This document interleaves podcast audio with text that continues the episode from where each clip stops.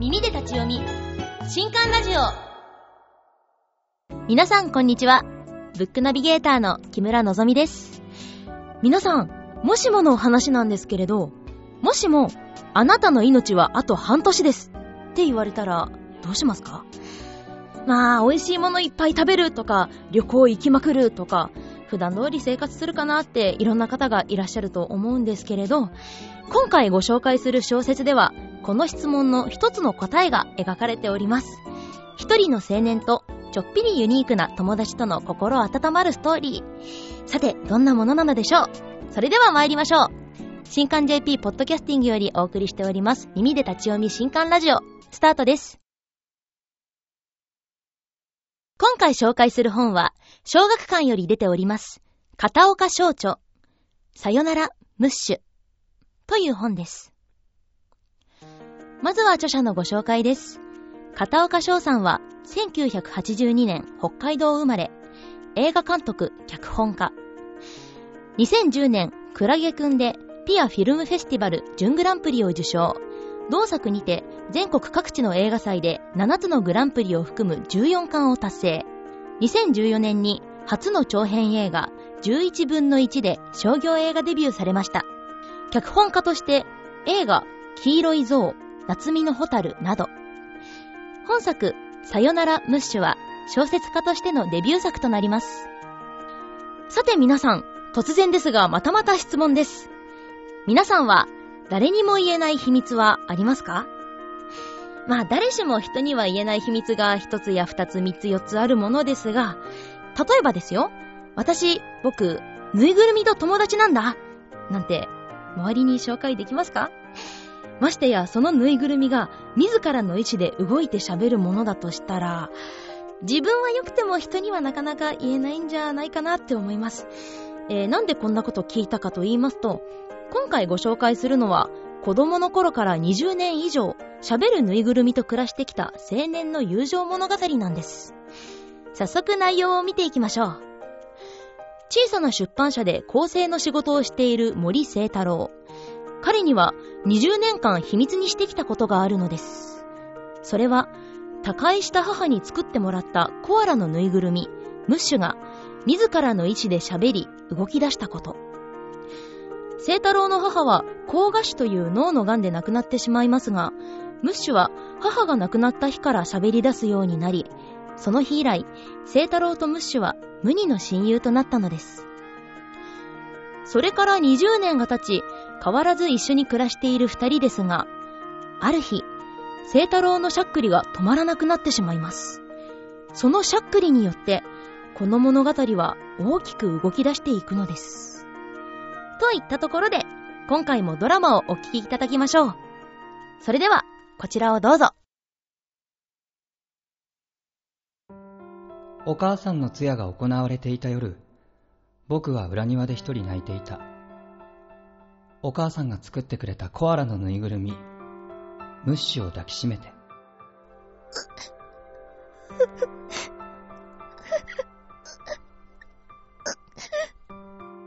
あの頃の僕は、それを嘘だと思ったし、嘘だと思いたかった。夢ならいいのにとずっと願っていた。けれど、それは嘘でも夢でもなかった。本当にお母さんはいなくなってしまった。その時だ。冷たいなぁ。どこからか声が聞こえてきた。辺りを見回しても誰もいない。すると、腕の中のムッシュがムクムクと動き出したのだ。冷たい涙は嫌いだよ。悲しみが詰まってるからね。喋れるの？喋れるし、動けるよ。歌だって歌える。あーあ、ちなみに夢じゃないよ。うして？どうしてって。じゃあ、聖太郎は、どうして自分が喋れるかわかる？え？どうして動けるの？どうして歌えるの？どうして泣いているの？どうして生きてるの？どうして考えてるの？わからないよね。僕もわからないもん。でも、どうしてお母さんが僕を作ったのかはわかるよ。どうして？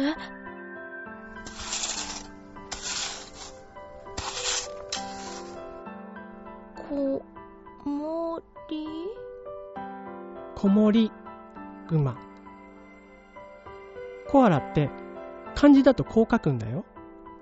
こもりぐま。これからは僕が聖太郎を守るから。こうして僕とムッシュは友達になった。そして僕はこのことを秘密にして20年間生きてきたのだ。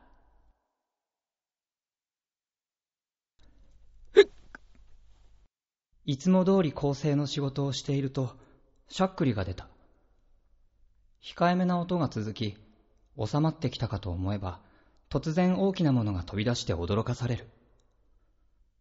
胸の中に変な生き物が住み着いたようだ。ちらっと顔を上げると、向かいのデスクの西野さんと目が合った。慌ててそらせると、隣に座る小南くんがわざとらしくヘッドホンをつける。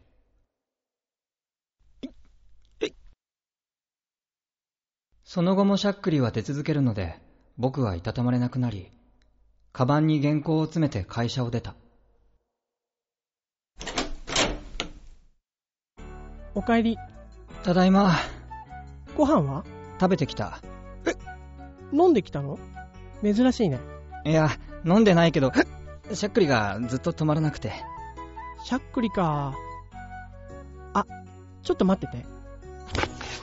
えー、っと、しゃっくり。しゃー、しゃー、しゃー。ムッシュは辞書が大好きで、いつも嬉しそうにページをめくっては、聞いてもいないことを教えてくる。もこもこの手なのによく滑らずにめくれるなぁといつも感心してしまう。あったあった。横隔膜の痙攣による異常呼吸。一定間隔で声門が開き、特殊な音を発する現象。へえ、なんかかっこいいね。特殊な音だって。超能力みたい。え？発生する原因は解明されていないだって。えー、何それ？不思議だな。人類は宇宙の広さだって解き明かしてるのに、自分の胸のことがわからないなんて、不思議だなぁ。いや、自分の方が不思議だろ？そう。コアラのぬいぐるみなのに動いて喋っている。ムッシュ以上に不思議なものなんてこの世にないだろ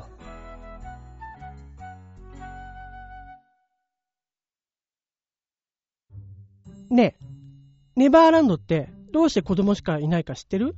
さ驚きの事実だよ。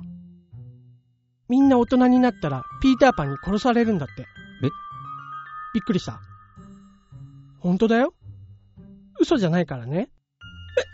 あー、ダメか。今絶対びっくりしてたのに。あのね、しゃっくりを止めるにはびっくりしたらいいんだよ。あ。いや、知ってるし。本当？じゃあ100回続けて出たら死んじゃうっていうのは知ってる？そんなの常識だから。そうなの？じゃあやばいでしょ。頑張ってびっくりしないと。ムッシュは頭がいいのに結構バカだ。それから、あの手この手で僕を驚かせようとしてきたけど、やっぱりしゃっくりは止まらなかった。土曜日の病院は、ロビーが窮屈に感じるほど混雑している。ベンチで長時間待たされ、呼ばれた時には本を一冊読み終えてしまった。けれど、それからがさらに長かった。呼吸器科で診察を受けたのになぜか脳神経外科へと回され、その後 MRI 検査まですることになったのだ。数時間後、医者はモニターを見せながら視線を落として検査結果を話し出し、そして僕のしゃっくりは止まった。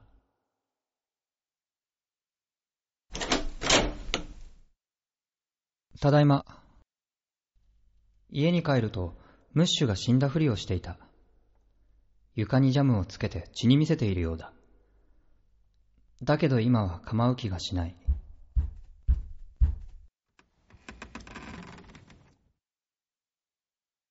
あ、しゃっくり止まった？やったー成功した。びっくりした死んでると思った？心配しないでよ。これジャムだからね。僕、血なんて面倒なものは出ないからね。やったー。見事に決まったね。完璧。あ、安心してよ。このジャム期限切れてたからね。どうせ捨てなきゃだし、それより大変だったんだよ。蓋開けるの。なんかあったの、わかった。失恋だ。いや、失恋する相手がいないか。じゃあ、その逆だ。恋に落ちた。フォーリーナブ。まさか、その先？つ、ついに初体験とか？病院に行ったんだ。え？あー、なんだ。だからしゃっくりが止まったんだ。なんだ、それならそうと言ってよね。僕が止めたと思って喜んじゃったじゃん。グリオーマって言われて。え？知ってるよね？甲賀種。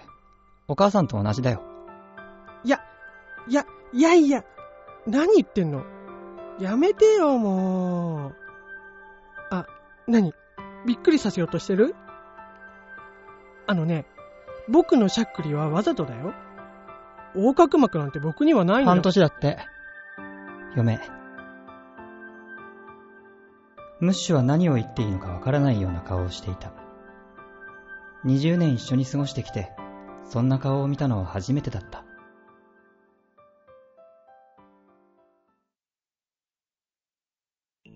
ねえ、聖太郎。人生って、タンポポの綿毛みたいなものだよね。風がないと飛べないけど、風が強いと流されちゃうんだ。ふわふわ空を漂って、どこに行くのかわからない。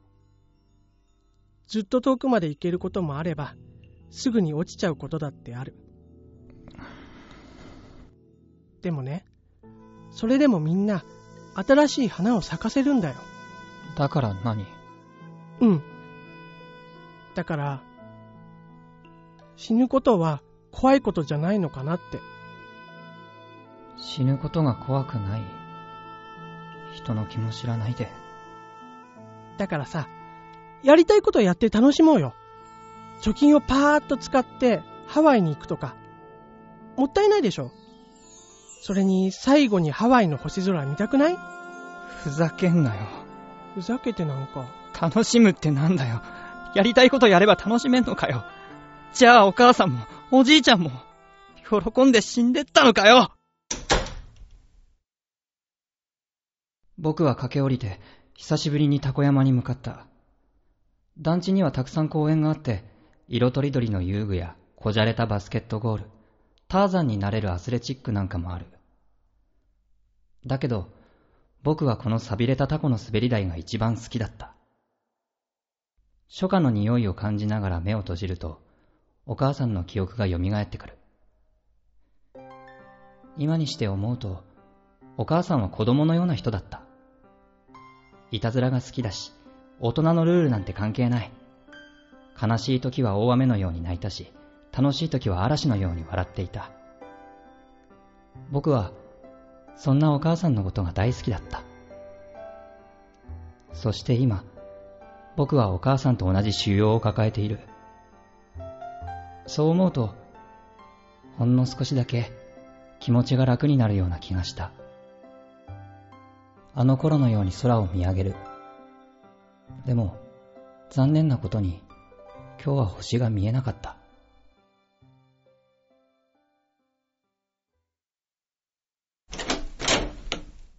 部屋に戻ると、押し入れが開けられ、段ボールが散乱していた。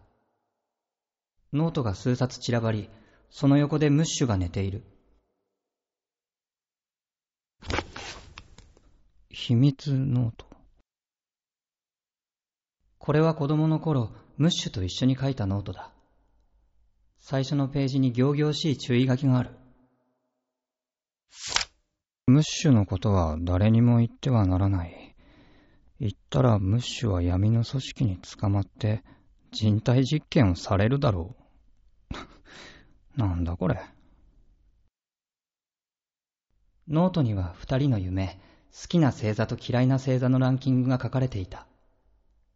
子供の頃思いつきで書いたからか、番号だけ振ってあって何も書かれてないところもある。それ、やろうよ。え？夢のとこ。5つしか書いてないから、もっと書き足してさ。ほら、僕だって最後にやりたいことあるし。何言ってんだよ。ムッシュは別に。何言ってんの？僕も聖太郎と一緒に行くよ。いや、そんなことさせ。聖太郎。僕、一人じゃ玄関も開けられないんだよ。それに、人体実験なんてごめんだし。そう言うと、ムッシュは背を向けて、僕が初めて書いた小説、コアラーマンの大冒険を読み始めた。ムッシュはクスクスと笑い始め、読み進めていくうち、笑い方がケラケラに変わる。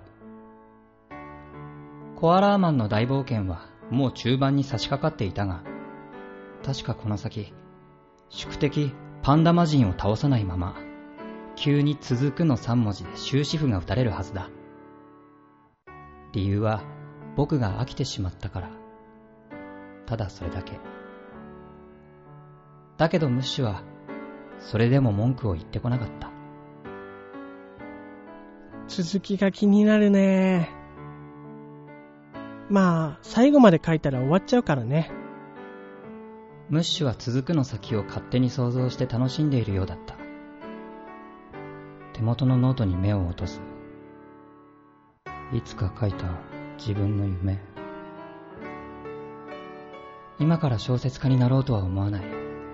でも、書いてみよう。書いてみたい。そう思った。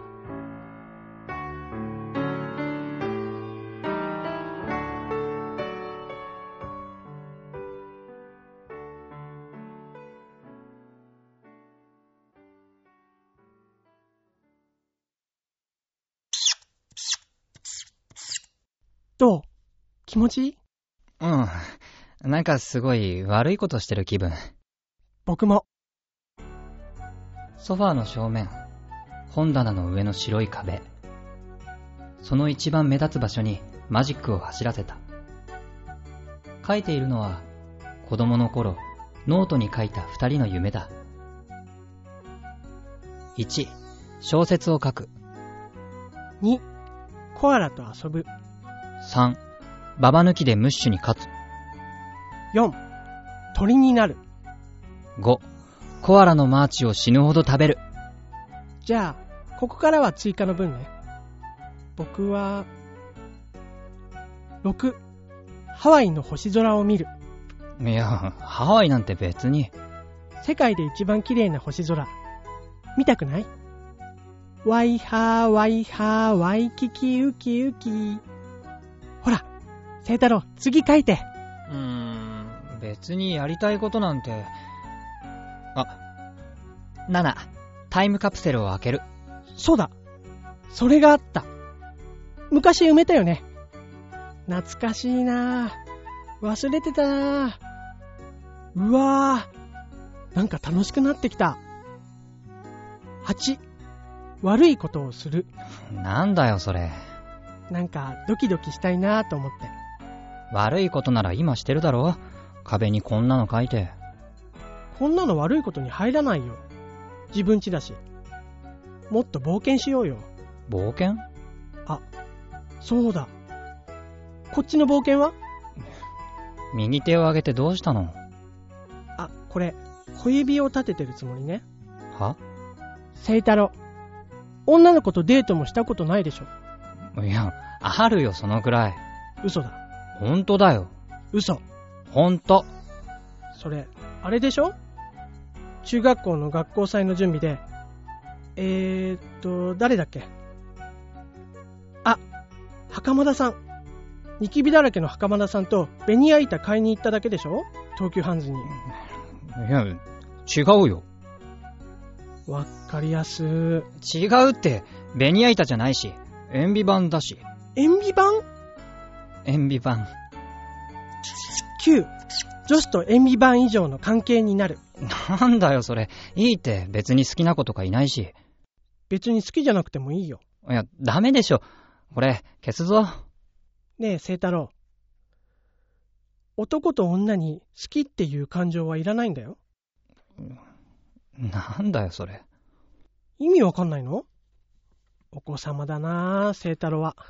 いや、わかるよ。大人だし。大人ね。まあ、大人になってもいいことばかりじゃないけどね。えなんで？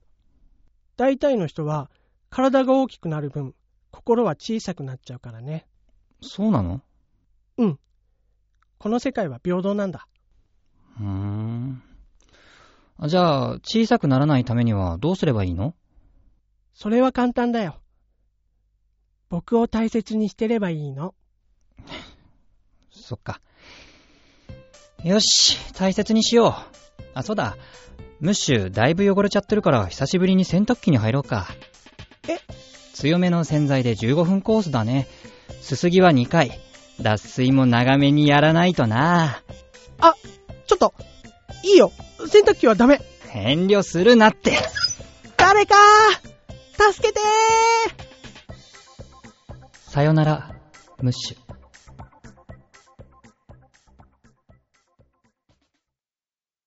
死ぬのが怖いのはどうしてだろう。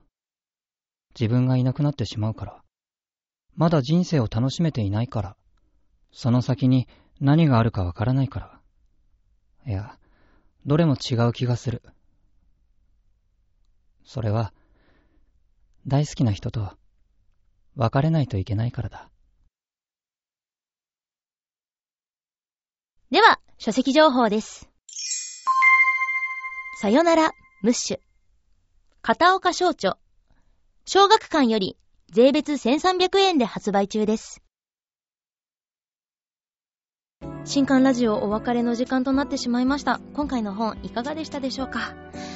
あのー、ムッシュと聖太郎のやりとり、ほっこりしましたね。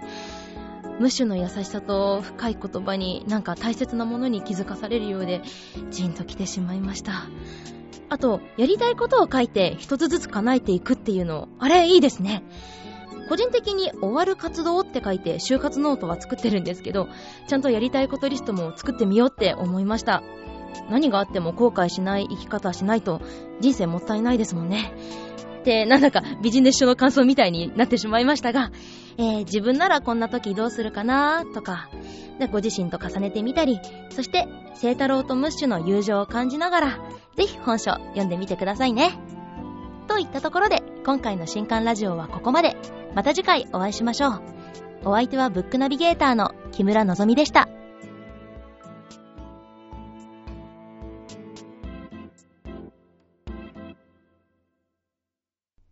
この配信は、小学館の提供でお送りしました。